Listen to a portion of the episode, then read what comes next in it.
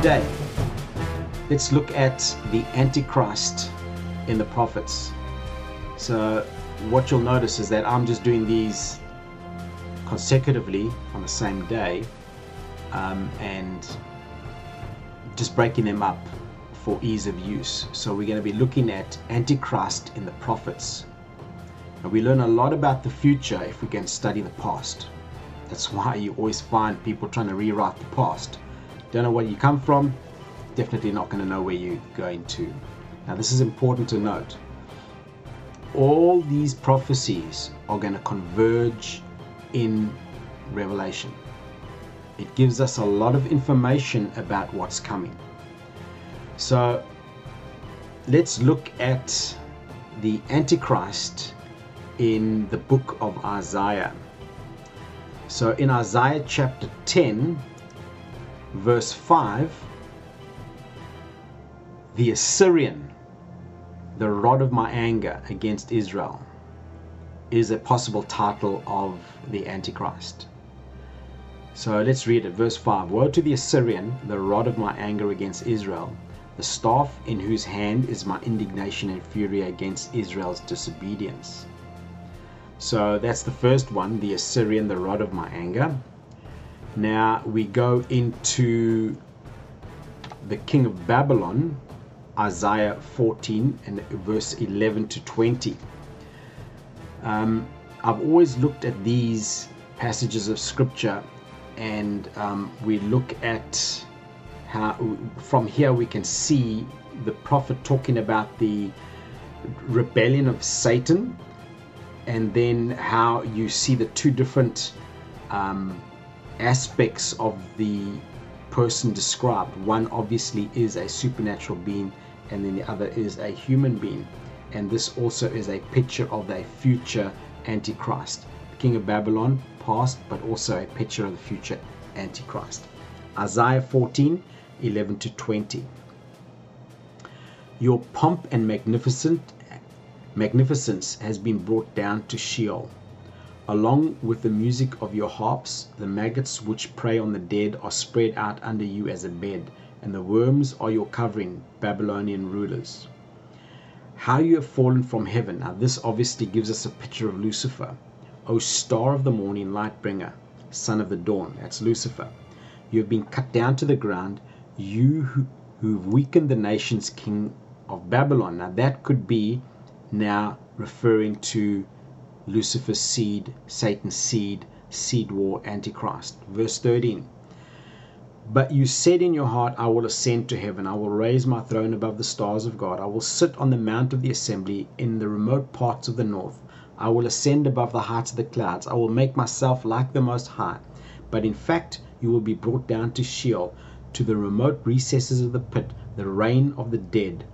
Those who see you will gaze at you they will consider you, saying, Is this the man who made the earth tremble, who shook the kingdoms?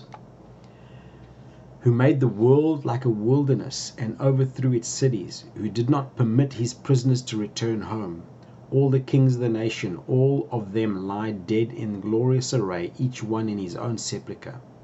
Verse 19 But you, king of Babylon, have been cast out of your tomb, denied burial like a rejected branch, clothed with the slain who are pierced by the sword, who go down to the stones of the pit into which the carcasses are thrown. Like a dead body trampled underfoot, you will not be united with them in burial, because you have destroyed your land, you have slain your people. May the descendants of evildoers never be named. Now, in the next passage, so there we have a possible picture of him as the king of Babylon, but also linked with Satan. And we also have in that Isaiah 14 the famous passage of how Satan fell as well. In Isaiah 16, verse 4, the spoiler, the destroyer, let our outcasts of Moab live among you, be a sheltered hiding place to them from the destroyer for the extortioner has come to an end, destruction has ceased, oppressors who trample men have completely disappeared from the land. Isaiah 30, 31 to 33, again, the king of Assyria. For as the voice of the Lord, the Assyrians will be terrified when he strikes them with a rod. And every blow of the rod of punishment which the Lord will lay on them will be to the music of Israel's tambourines and lyres, and in battle banishment banishing weapons. He will fight Assyria. For Topheth in Hinnom has long been ready. Indeed, it has been prepared for the Assyrian king. He has made it deep and wide, a pit of fire with plenty of wood. The breath of the Lord, like a river of brimstone, blazing uh, sulphur, kindles and fans it. Now, in that footnote of Isaiah verse 33, um, Topheth is a pagan site where children were burned as sacrifices to Moloch. And so we, we, we, we again, I'm not going to go down the rabbit hole here, but we see child sacrifices today, and we'll see it a lot going in there into that end time period of time. But also, this is associated with the Antichrist. Right, let's move on to the book of Jeremiah. Jeremiah 4, verse 7. A lion has left his lair and a destroyer of nations is on his way. He has gone out from his place to desolate your land. Your cities will be in ruins without its inhabitants. So we've got one here, the link of the lion, and also we've got one here, the destroyer, a destroyer of nations. Much you can see with with with the Babylonian government even today uh, this globalization, this this push for globalization, um, and all the uh, we'll we'll discuss that when we go into uh, Revelation chapter 18 and 19. But there's this push to destroy the nations and gather them all together under one. And so he is a destroyer of nations. Antichrist in Ezekiel, we go back again to another scripture that talks to uh, Lucifer, but here we, we, we look at the Antichrist as a type, the Prince of Tyre as a type of Antichrist. So let me get that scripture up. There you go. Ezekiel 28 2 to 10. Son of man, Say to the prince of Tyre, Thus says the Lord God, Because your heart is lifted up, and you have said and thought, I am a God, I sit in the seat of the gods, in the heart of the seas, yet you are only a man, weak, feeble, made of earth, and not God. Though you, th- through you, though you imagine yourself to be more than mortal, and think your mind is a wise, is wise as the mind of God, behold, you are imagining yourself wiser than Daniel. There is no secret you think that is hidden from you. With your own wisdom and with your own understanding, you have acquired your riches and power and have brought gold and silver into your treasuries. But your great wisdom and by your trade you have increased, by your great wisdom, sorry, and by your trade you have increased your riches and power and your heart is proud and arrogant because of your wealth. Therefore, thus says the Lord God, because you have imagined your mind to be like the mind of God, having thoughts and plans like God Himself. Therefore, behold, I will bring strangers, Babylonians, upon you, the most ruthless and violent, violent of the nations, and they will draw their swords against the beauty of your wisdom, O Tyre, and defile your splendor. And we move on to verse 8. They will bring you down to the pit of destruction, and you will die the death of those who die in the heart of the seas. Will you still say, I am a God, in the presence of him who kills you? But you are only a man made of the earth and not God. In the hands of those who wound and profane you, you will die the death of the uncircumcised barbarian by the hands of strangers. For I have spoken, says the Lord God and then we move on to Daniel. Daniel probably gives us more information about the Antichrist in uh, uh in comparison to any other passage or, or book of the Bible, barring Revelation. Chapter 725 He will speak words against the Most High and wear down the saints of the Most High, and he will intend to change the times and the laws, and they will be given into his hands for a time, two times, and half a time, which is three and a half years. So he is going to prosper for a period of time. He's going to prosper for three and a half years and have have his rule at that whole time and and and really go against God's people specifically the Jews specifically Israel. Daniel chapter 8 19 he said behold I'm going to let you know what will happen during the final time of the indignation and wrath of God upon the ungodly for it concerns the appoint, appointed time of the end now I want to compare that going back with uh, with with um, two passages in Isaiah, Isaiah chapter 10 verse 25. For yet a very little while, and my indignations against you will be fulfilled, and my anger will be directed towards the destruction of the Assyrian. So God is going to be punishing Israel for its disobedience and unbelief.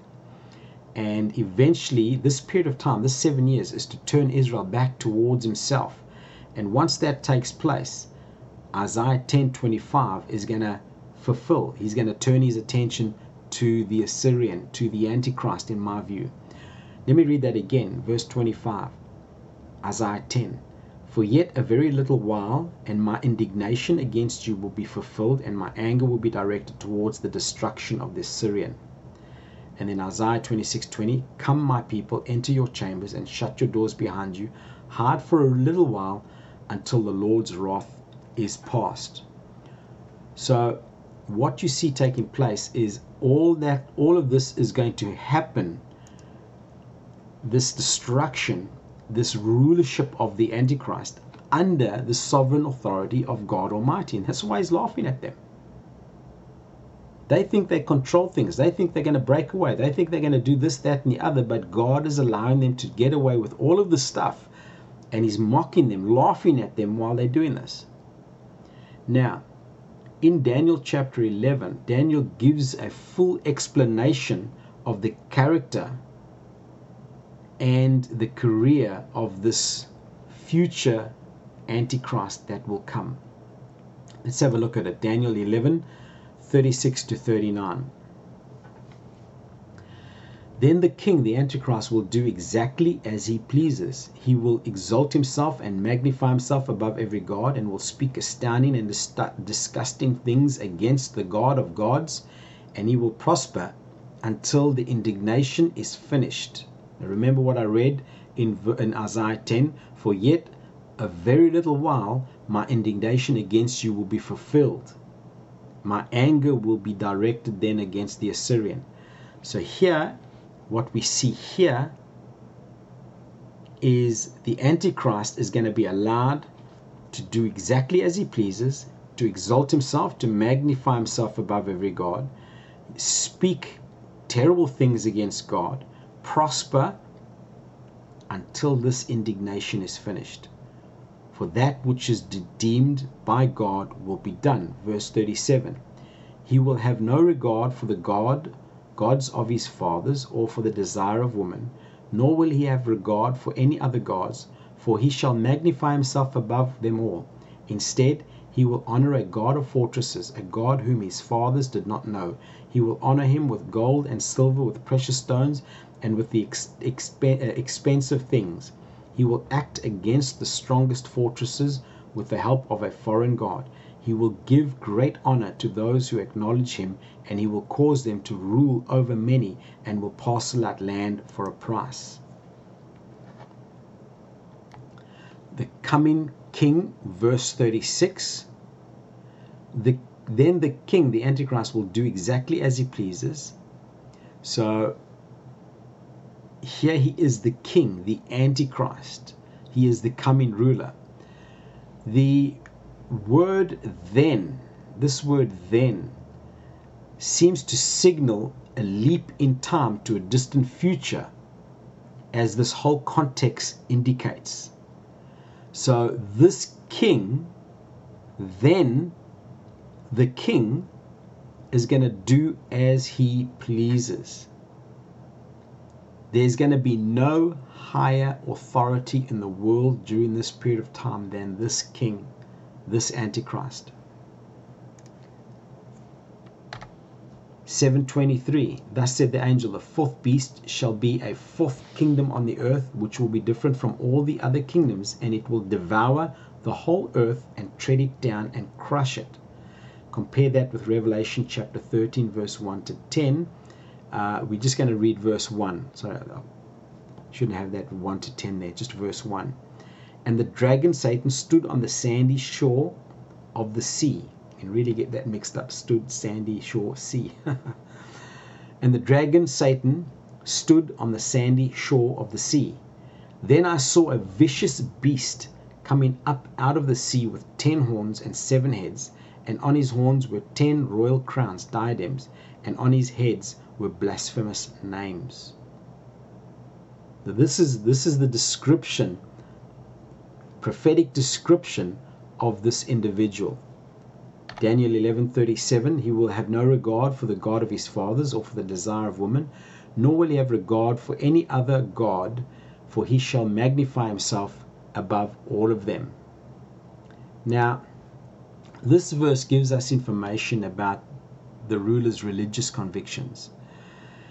Um, the phrase the God of his fathers seems similar to the one that occurs in scripture which describes the God of the Jews. So this has led some interpreters to conclude that this king will be a Jew. He'll be of Jewish origin. Um, however, it, it, it could be, but there is also another argument with regards to this interpretation. So the phrase does not require this interpretation because the name God or Elohim is a general word for God. The covenant name of the God of Israel is Yahweh. So you have Elohim, which is a general name in Hebrew for God. Man is a general name for humans of the male gender, man or men. Elohim, God. Yahweh is the God of creation. It's the covenant God of the Jews. Now, rather than the covenant name, this could just be the general name of God, stressing, you know, not stressing his relationship to the Jewish people. So you, you can see where you can go with this. So what I normally do is I keep these options open. I don't close them down because only when I get to a specific point where the revelation becomes more clearer, when the prophecy becomes more clearer, that's when I will start to basically say, oh, okay, uh, you know, you can see this man is of Jewish origin, or you can see this man's of a Gentile origin but doesn't follow the God of his fathers. So this word can be translated gods, it can be translated God, we just I, I, I personally just don't know. So the god of his fathers he could be of jewish origin he could be of gentile origin. I just i just don't know at this point in time. Let's move on to another verse of scripture. Um, daniel 7 verse 8 uh, and verse 24 from this, it would seem that he could also be a Roman. Being that we're looking at a possible revived Roman Empire where the center of his power is going to come out of Europe, he could be of European descent where the Roman Empire, so it could be anything as well, but also from that um, origin. Verse 8 While I was considering the horns, behold, there came up among them another horn, a little horn, And three of the first horns were pulled up by the roots before it, and behold, in this horn were eyes like the eyes of a man, and the mouth boasting of great things. As for the ten horns, verse 24, out of this kingdom ten kings will arise, and another will arise after them, and he will be different from the former ones, and he will subdue them. Three kings, he will subdue three kings. So,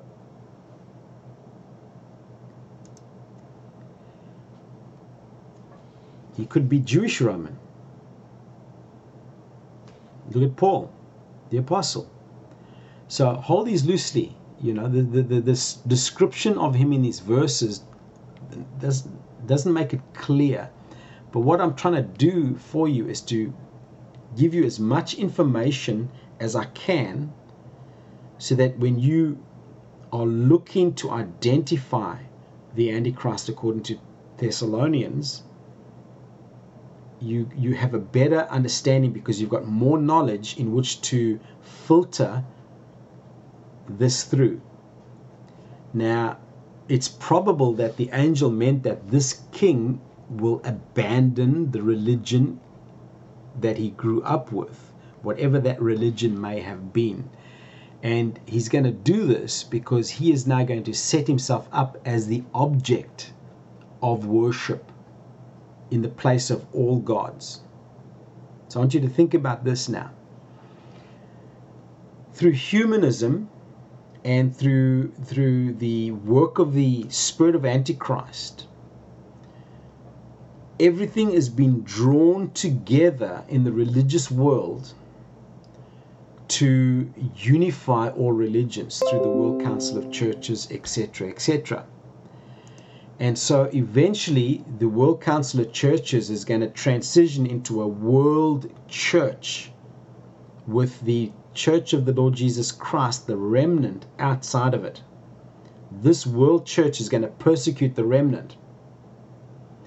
At a specific point in time, the false prophet who's leading the world church is now going to point to this man and say, This is now God. This is God incarnate. And so, whatever religious background he has, he's going to shed it. And now he's going to come into the, the, the situation where he is now going to become God incarnate. Um, the next section of that passage is difficult for me to to basically work my head around this desire of woman. Now there are quite a few views of this, and I'm not fixed on any one, as I said before, because in many of these instances I just hold these things very loosely in my hands until I can solidify the information that I have into one specific thought path or another. So the first one may be in reference to the Messiah. Um, it was the supreme desire of every godly Jewish woman uh, to bear the Messiah, to be the one that would bear the Messiah. So it may be in reference somehow or other in reference to that. Another view is with regards to Tamuzu, Tamazu, Adonis. So this is the pagan goddess in Daniel's day that uh, women found very attractive. So it could be in, in, in, in light of that one. Um, other people believe that the meaning of this is that this king will not have a desire for women. Some will speculate that he'll be abusive towards women. Um, and you're looking at the homosexual, transgender issues that are going on right now, could be a gender issue. I'm not sure. I'm not sure which one which one this would be. With all that's involved with regards to the gender world, um, I think it would it could possibly involve the third view. Um, so of the three, my tendency is towards that one. Who knows? Who knows? I just don't know at this point in time. All right, next scripture 1138. Instead, he will honor a God of fortresses, a God whom his fathers did not know. He will honor him with gold and silver, with precious stones and expensive things. Now, possible interpretation for this is that what this king will really trust in is a God who he believes can give him military success.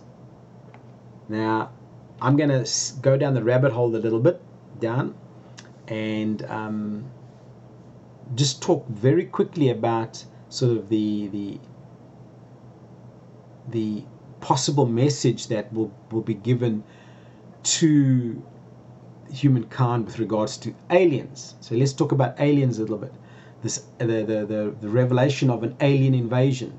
Jesus Christ is coming to invade. He is coming in. He's going to put himself up as the savior of mankind.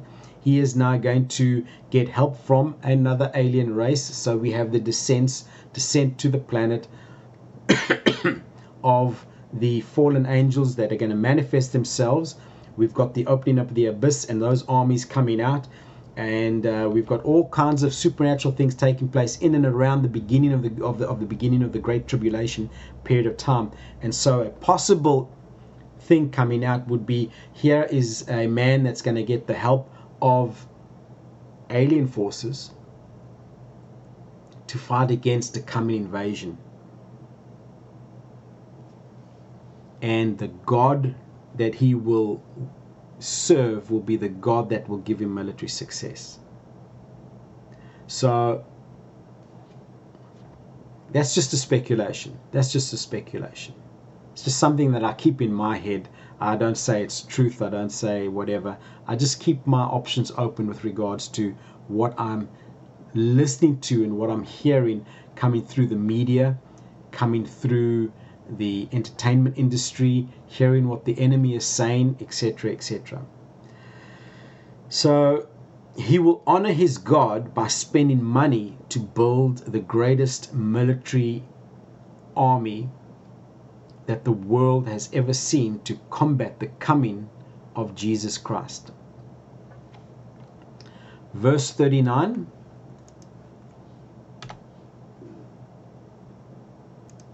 He will act against the strongest fortresses with the help of a foreign god, and he will give great honor to those who acknowledge him, and he will cause them to rule over many, and he will pass like land for a price. So the foreign god referred to here in this verse, maybe the god of, of, of military might mentioned in the previous verse Alternatively, alternatively, it could be a foreign god that he uses for his own ends, could be himself. Antiochus Epiphanes, which was a type of Antichrist that was in the intertestament period that also Daniel prophesied about, uh, he was a ruler that rewarded people who were loyal to him uh, uh, with with land and with riches and honors, etc., and, and and giving them authority as well. And so this is a pattern that you'll see if you study Antiochus Epiphanes and what he did in the days of the Maccabees, etc.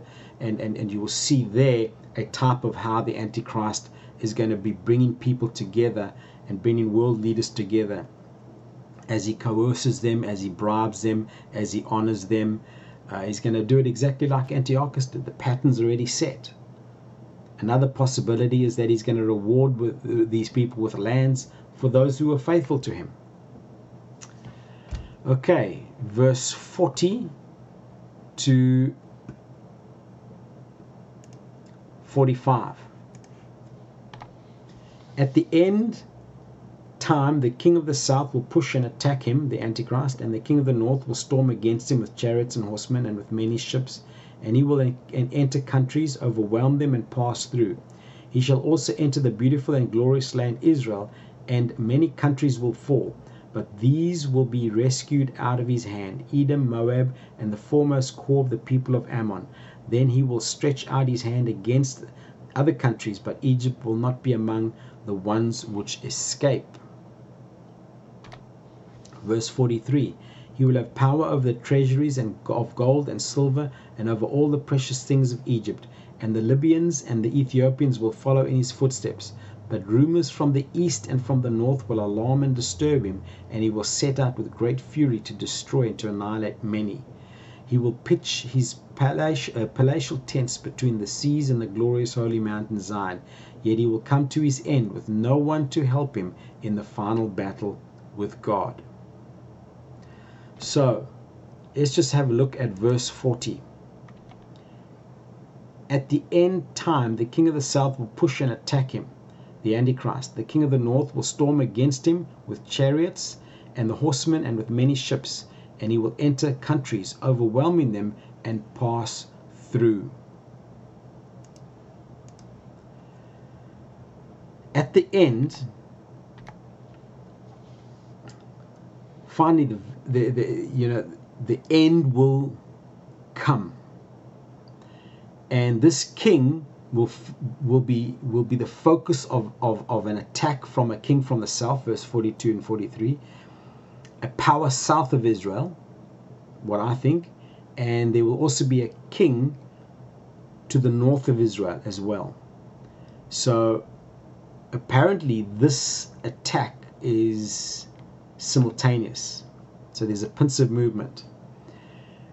Now this king is neither the king of the south nor the king of the north himself, especially in view of verse 9, uh, chapter 9, verse 26. He will probably be a western a western ruler.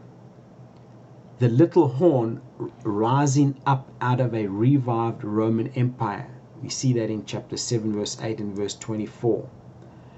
So in Daniel chapter 26, we read these words Then after the 62 weeks of years, the anointed one will be cut off and denied his messianic kingdom, and have nothing and no one to defend him. And the people of the other prince will come, who is to who is to come will destroy the city and their sanctuary. Its end will come with a flood, even to the end there will be war, desolations are determined. So here, that's why I say his origin would probably be Western orientated, Western influenced, Western Europe influenced, the old revived Roman Empire. Daniel chapter 7. While I was considering the horns, behold, there came up among them another horn, a little one. And three of the first horns were pulled up by the roots before it.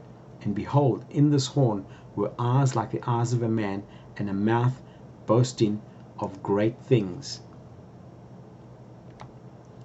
Verse 24 As for the ten horns, out of this kingdom ten kings will arise, and another will arise after them, and he will have uh, he will be different from the former ones, and he will subdue three kings. So what we have here is a is a conflict, and this conflict is going to be really great. But the, the, the, the ruler described in verse 30, 36 to 39 is going to come in and invade a lot of countries. He's going to overwhelm them and pass on through them to conquer others. Ezekiel describes a great military force descending on Israel from the far north in the future. And you can read that in Ezekiel 38 and 39, which is the Armageddon uh, prophecies. So Ezekiel doesn't mention a power from the south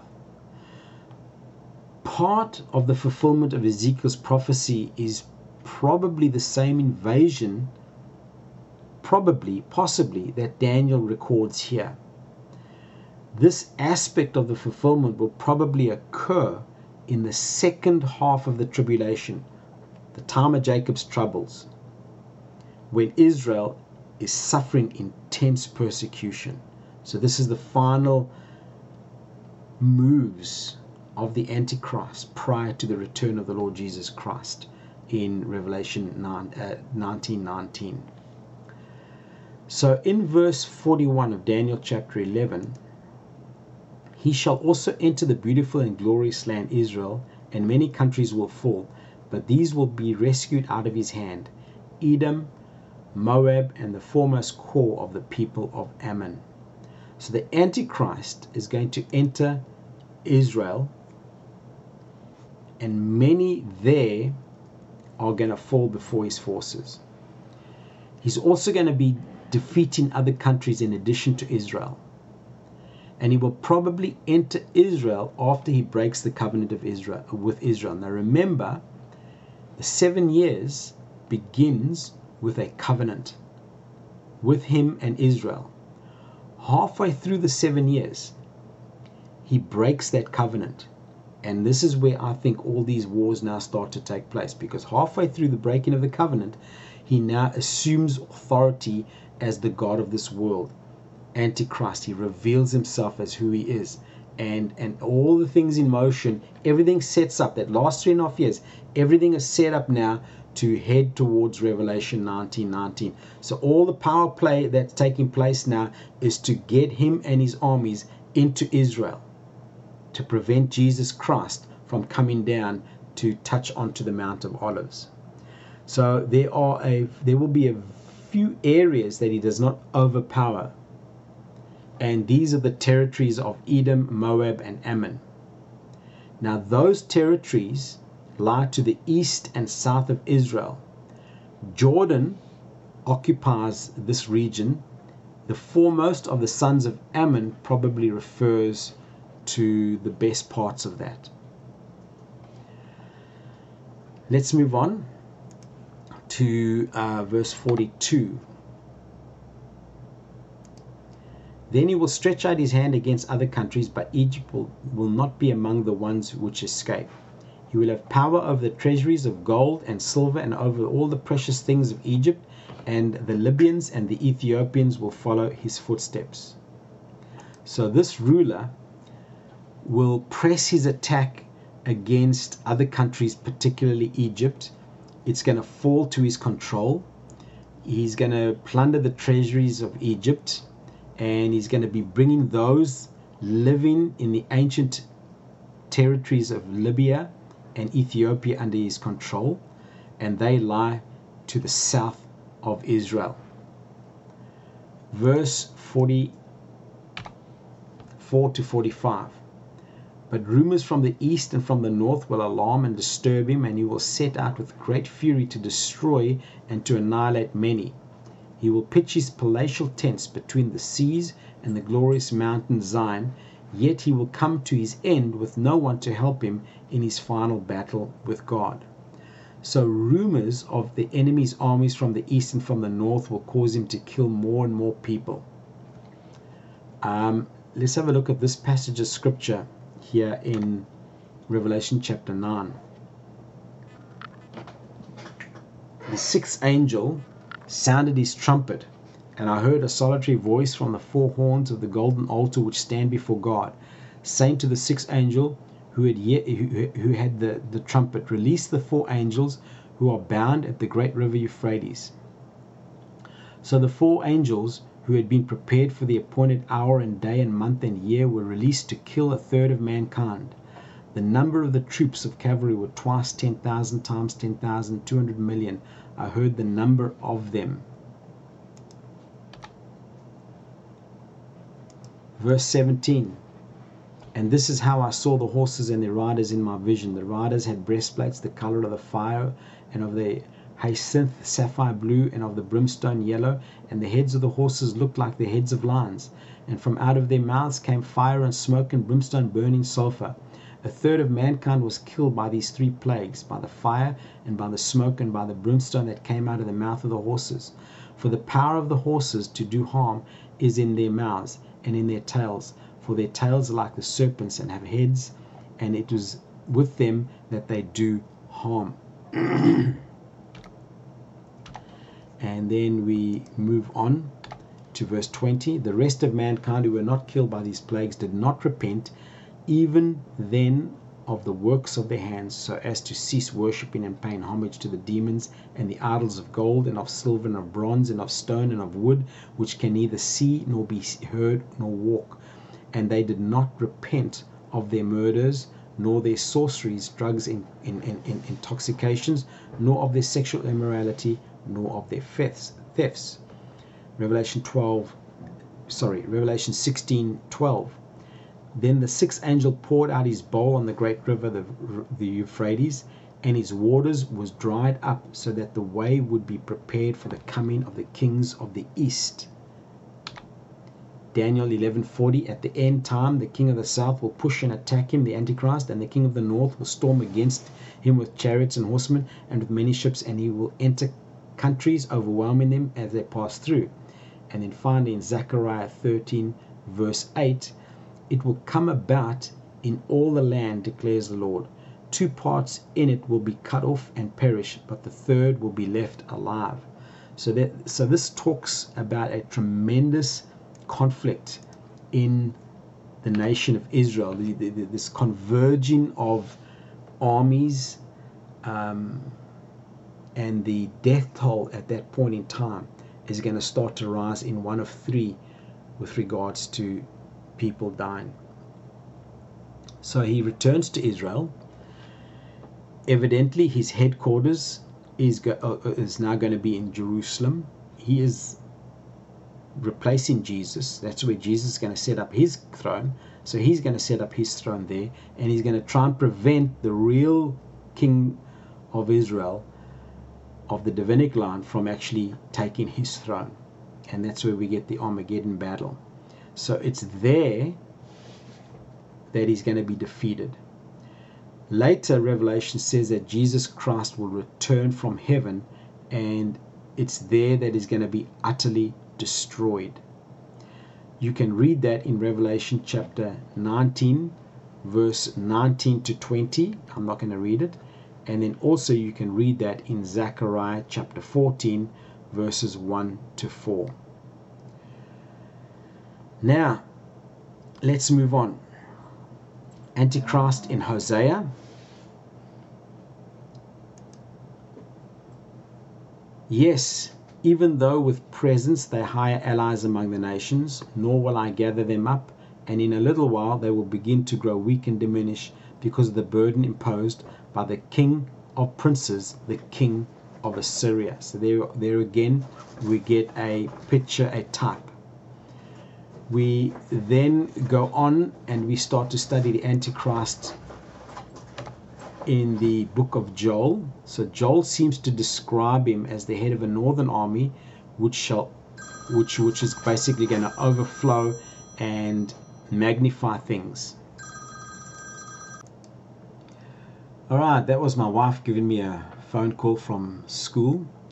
So let me get back to where I was, which is Joel head of the Northern Army, and um, he really, in this passage of scripture, you're going to really see how he uh, magnifies himself.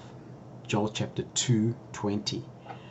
But I will remove the northern army far away from you, and I will drive it into a parched and desolate land, with its forward guard into the eastern sea, the Dead Sea, and with its rear guard into the western sea, the Mediterranean Sea. And its stench will rise and its foul odor of decay will come up. This is the fate of the northern army in the final days of the Lord, for he has done great things. So, this could possibly be a picture of the destruction of the Armageddon battle of the Antichrist. The next passage of scripture that we're going to be looking at is a verse of scripture in the book of Amos. So Amos seems to give him the term adversary, which is also the term of the devil, the name of the devil, but he is obviously the seed of Satan, son of the devil, the, the devil incarnate in my view. So here in verse 11 of chapter 3, therefore, thus says the Lord of God, an adversary, Assyria again Either every one surrounding the land shall pull down your strength from you, and your fortresses will be looted. Going into the book of Micah, Micah seems to make mention of him in uh, chapter 5, verse 6. They shall devastate the land of Assyria with the sword, and the land of Nimrod within her own gates. And he, the Messiah, shall rescue us from the Assyrian, or enemy nations, when he attacks our land and when he tramples our territory. In the book of Nahum, Nahum foretells of his destruction in Nahum chapter 1, verse 15. Behold, on the mountains the feet of him who brings good news, telling of Assyria's destruction, who announces peace and prosperity. Celebrate your feasts, O Judah, perform your vows, for the wicked one, the king of Assyria, will never again pass through you. He is completely cut off. And in Habakkuk, he speaks of the proud man so in Habakkuk chapter 2, verse 5, moreover, wine is treacherous and betrays the arrogant man or the proud man, so that he does not stay at home. His appetite is large like Sheol, and he is like death, never satisfied. He gathers to himself all nations and collects to himself all peoples as if he owned them. And then our final Old Testament passage that I'm going to give to you is in Zechariah. So Zechariah describes him as the idle shepherd upon whom God pronounces a woe. Now remember, woe is a specific judgment that is bad. So in Zechariah 11, verse 17, woe, judgment is coming to the worthless and foolish shepherd who deserts the flock. The sword will strike his arm and his right eye. His arm shall be totally withered and his right eye completely blinded. That's it for the Old Testament. In the next section, we're going to be looking at the Antichrist in the Gospels and the epistles. Well, that's it for now. God bless.